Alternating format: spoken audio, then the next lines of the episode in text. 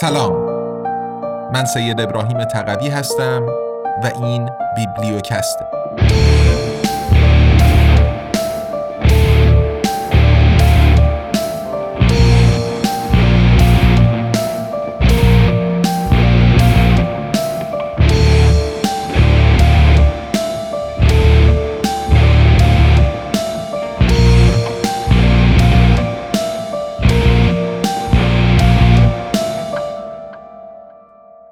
امپراتوری USA قدرت جهانی بیوجدان. نوشته دانیل گنزر برگردان و صدای سید ابراهیم تقوی.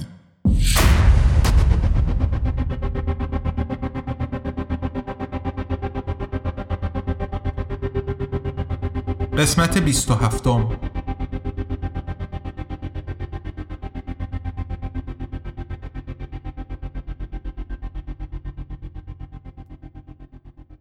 فصل سیزدهم آنچه به نام جنگ علیه تروریسم می‌شناسیم پخش پروپاگاندای جنگ در رسانه های پیشرو جامعه ارزش محور غربی چگونه واکنش نشان می‌داد اگر روسیه، نیجریه یا چین به کشورهای افغانستان، پاکستان و عراق حمله می کردند.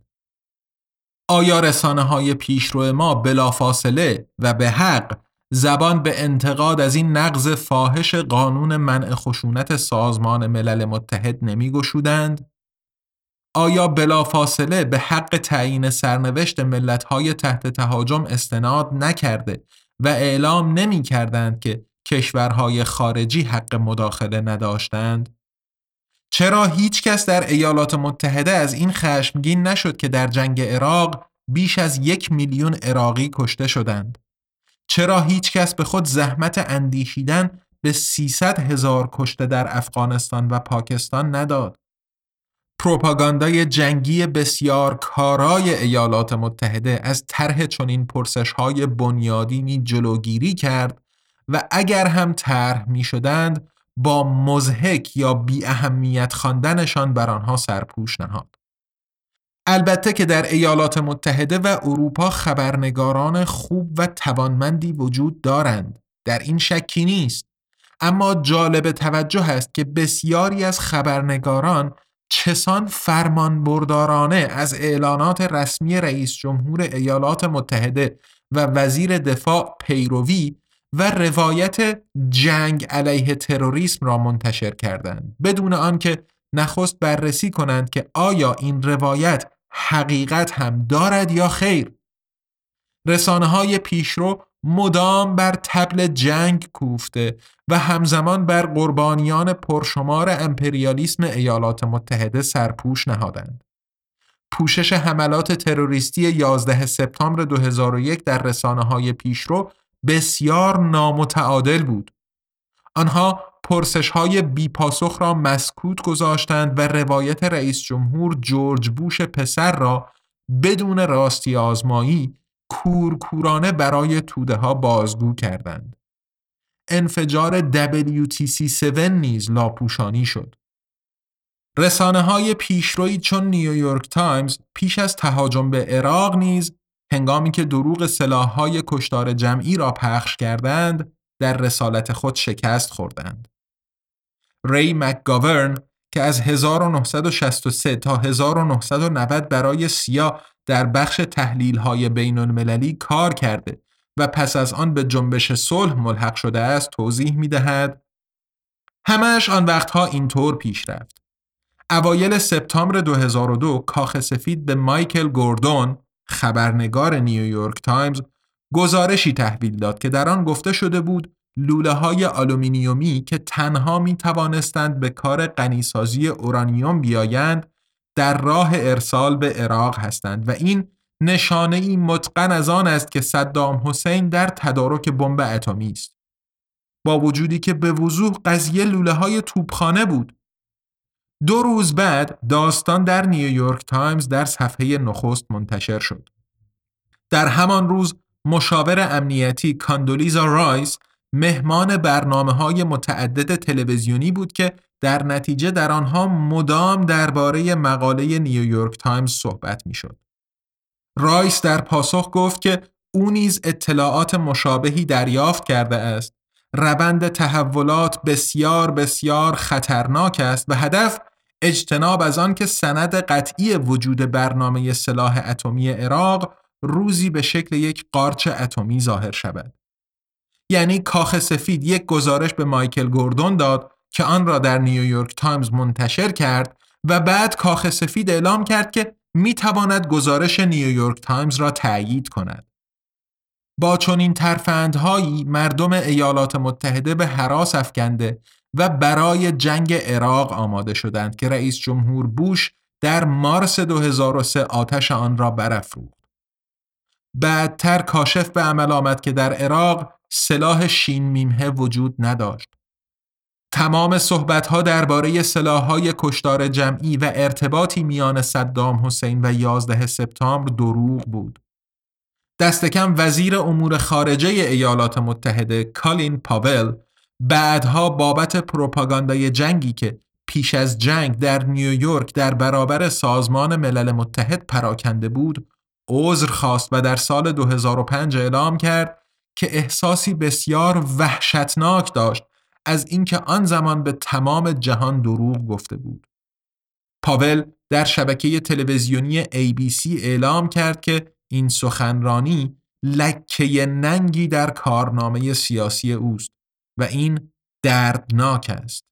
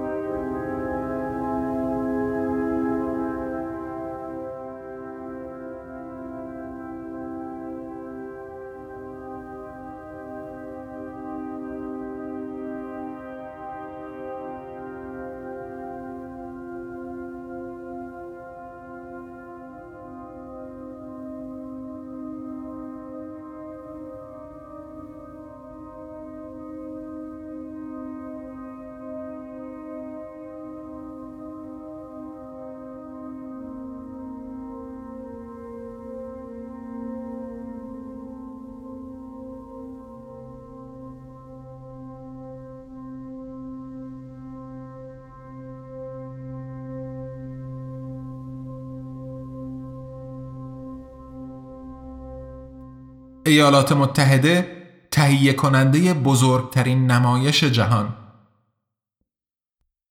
هارولد پینتر بریتانیایی به عنوان نمایش نام نویس فنون ارتباطات جمعی را می شناسد و هنگامی که در سال 2005 در اسلو جایزه نوبل ادبیات را دریافت می کرد پروپاگاندای جنگی ایالات متحده و تهاجم به عراق را عملی راهزنانه خواند. پینتر از مستمعین گرانقدرش که سراحت گفتار دریافت کننده جایزه قافلگیر و خشمگینشان کرده بود پرسید در این کشورها صدها هزار نفر کشته شدند. آیا آنها واقعا وجود داشتند؟ و آیا گناه همهشان را باید به پای سیاست خارجی ایالات متحده نوشت؟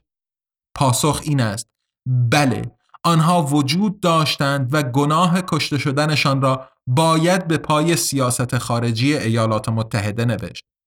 ولی البته که ما از آنها خبر نداریم. هرگز اتفاق نیفتاده است. هیچ چیز هرگز اتفاق نیفتاده است. حتی هنگامی که اتفاق می افتاد هم اتفاق نمی افتاد. هیچ نقشی نداشتند. برای کسی اهمیت نداشتند. هیچ کشور دیگری در جهان از 1945 به این سو موفق نشده است جنایات خیش را اینسان استادانه بیاراید که ایالات متحده آمریکا. چنانکه پینتر گفت جنایات ایالات متحده نظاممند مداوم رزیلانه و بیرحمانه بودند ولی تنها اندک افرادی واقعا دربارشان حرف زدند. به این موفقیت آمریکا باید اعتراف کرد. یک سازوکار فرید با انگیزه های معطوف به قدرت را در مقیاس جهانی خونسردانه اجرا کرده و اینگونه خود را مبارز راه خیر جهانی جا زده است. یک عملیات هیپنوتیزم درخشانه شاید حتی بتوان گفت شوخ طبعانه کاملا موفق. من می‌گویم که ایالات متحده بزرگترین نمایش دنیا را ترتیب داده است بدون هیچ تردیدی بیرحم بیتفاوت نفرت انگیز و بیوجدان ولی بقایت زیرک بسیاری آدمها در ناآگاهی به سر می‌برند و این نمایش را باور می کنند. ولی کم کم مدام افراد بیشتری بیدار می شوند پس پرده سیاست معطوف به قدرت را دریافته و دیگر به صحبتهای نیکخواهی سیاست خارجی ایالات متحده و جنگهای ظاهرا فداکارانه غرب اعتماد نمی کنند. خبرنگار شجاع آلمانی یورگن تودنهوفر که در بسیاری از صحنه های جنگ حضور داشته و از نزدیک با انسانهای درگیر گفتگو کرده می‌گوید تاریخ غرب تاریخ خشونت بیرحمانه و ریاکاری مفرت است. هیچ کجا در جهان غرب برای ارزشهای تمدنش نمی جنگد بلکه تنها برای منافع کوتاه مدتش می جنگد. برای قدرت، بازار و پول اغلب با استفاده از روش های تروریستی درد و رنج ملل و فرهنگ های دیگر برای غرب اهمیتی ندارد. به گفته راینر ماوسفلد روانشناس و استاد دانشگاه کیل در مدیریت افکار عمومی علاوه بر تکرار مداوم پیام های اصلی تکنیک های پاره پاره سازی fragmentation و متن زدایی decontextualization نیز به کار گرفته می شوند. واقعیت ها به شکل تکه های کوچکی از اطلاعات پاره پاره می شوند به گونه ای که دیگر برای ناظر هیچ پیوستگی معنایی قابل تشخیص نباشد. با این روش می توان واقعیت ها را کمرنگ یا نامرئی کرد. در متن زدایی اطلاعات از متن زمینشان یعنی از پیوستار معناییشان خارج می شوند این گونه که مثلا سخنی مطرح نمی شود از آنچه که پیشتر رخ داده بود.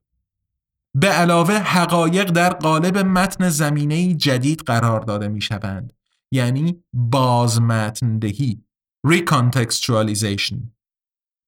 این گونه جنگ ها ناگهان دیگر نه نفرت انگیز و وحشیانه بلکه یک شر لازم هستند برای مبارزه با شر چنانکه ماوسفلد می‌گوید ایالات متحده بر اساس اعلانات و تخمینهای رسمی از پایان جنگ جهانی دوم بدین سو مجموعاً در نتیجه تهاجمهایش به کشورهای دیگر مسئول مرگ 20 تا 30 میلیون انسان است. ولی کمتر کسی از این اعداد و ارقام خبر دارد. ماوسفلد توضیح می دهد در تصویرسازی رسانه‌ای این جنایت ها میزان چشمگیری از پاره پاره سازی و بازمتندهی رادیکال به عنوان نبرد برای دموکراسی و حقوق بشر لازم بود تا جنایاتی در این ابعاد و همچنین تداوم تاریخیشان برای افکار عمومی تقریبا نامرئی شوند. با آنکه به تفصیل مستند شده اند در خداگاهی عمومی این جنایات تقریبا اصلا حضور ندارند مردم آمریکای شمالی و اروپا روزانه بارانی از اخبار، مسابقات ورزشی، تبلیغات و سیلابی از اطلاعات بیفایده دریافت می کنند و بسیاری از این رو احساس می کنند که از همه مسائل مهم اطلاع دارند. ماوسفلد توضیح می دهد شهروندانی که سر میز صبحانه زود دویچه تایتونگ می‌خوانند بعد از ظهرها نگاهی به اشپیگل آنلاین میاندازند و شب هم تاگس شا می‌بینند چنان از احساس اطلاع جامع خود راضی هستند که آن بیماری را که از آن رنج می‌برند دیگر حتی نمی‌توانند تشخیص دهند. این بیماری توهم اطلاع داشتن است. عاملش مصرف مداوم و غیر انتقادی رسانه است.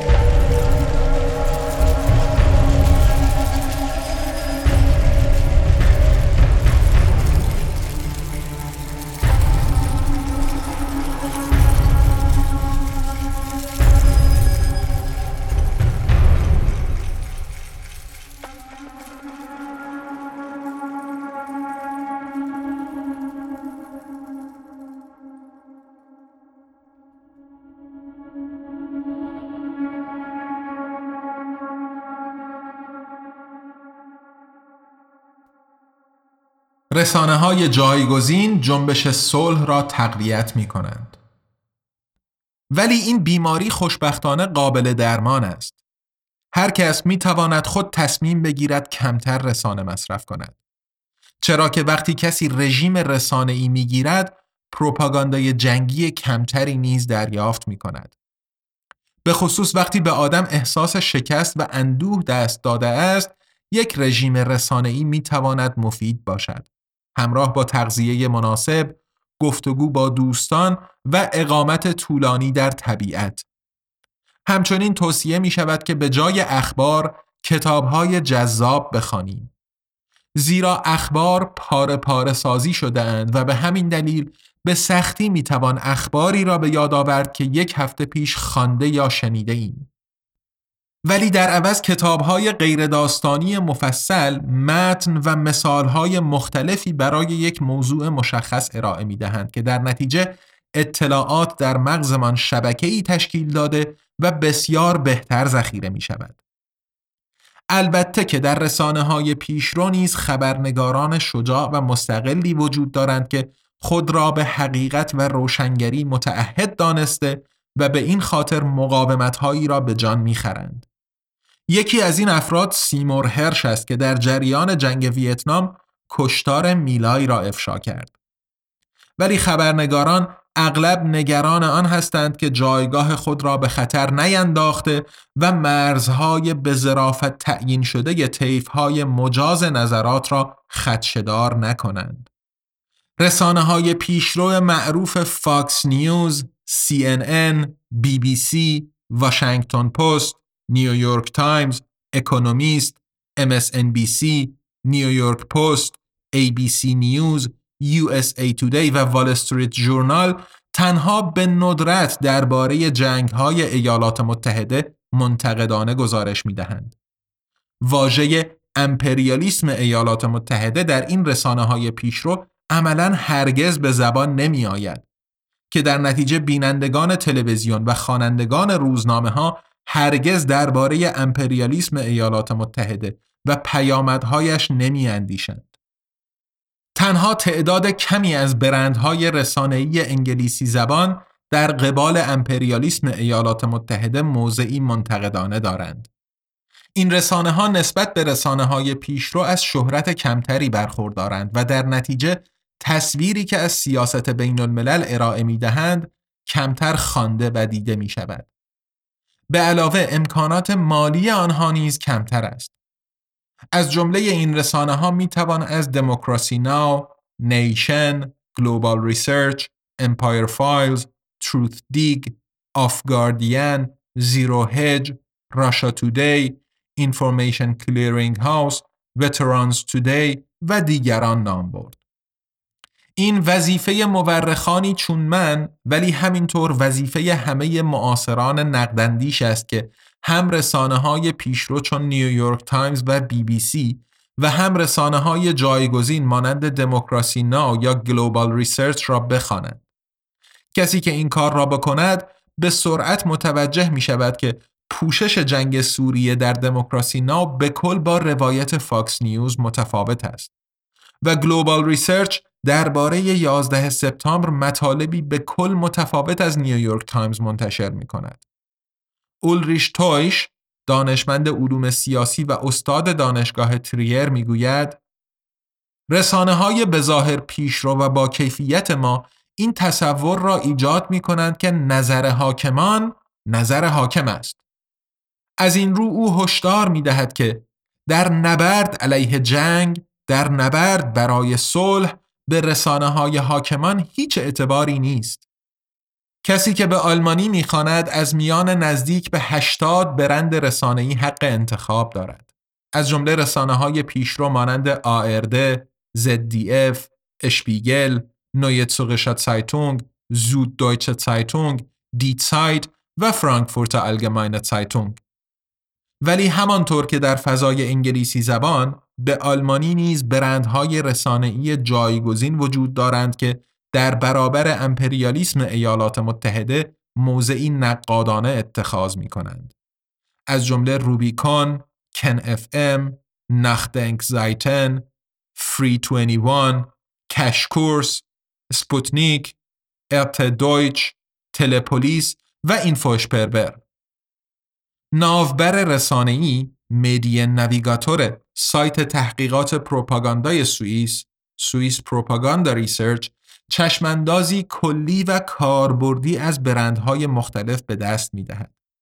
هر کس که بخواهد توانایی رسانه‌ای خویش را بهبود ببخشد می تواند ناوبر رسانه‌ای را از صفحه اینترنتی Swiss Propaganda Research به رایگان دانلود کرده و هر وقت که متنی خوانده یا ویدیویی می‌بیند بررسی کند که آن برند رسانه‌ای که اطلاعات را منتشر کرده خط و ربط های ژئو استراتژیکش چگونه است.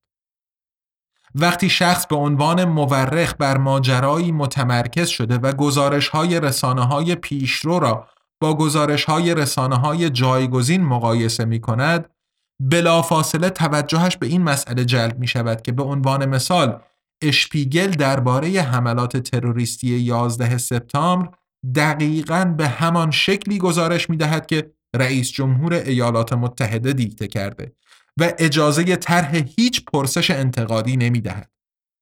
در حالی که کن اف ام توجه خوانندگانش را به انفجار WTC7 جلب کرده و به اصطلاح جنگ علیه تروریسم را به عنوان یک مانور فریب مردود می شمارد. من شخصا کار خبرنگاران شجاع را هم در رسانه های پیشرو و هم در رسانه های جایگزین ارج می نهم تا آنجا که خود را به صلح متعهد دانسته و برای آن حاضر به ترک مسیرهای از پیش تعیین شده اندیشه باشند.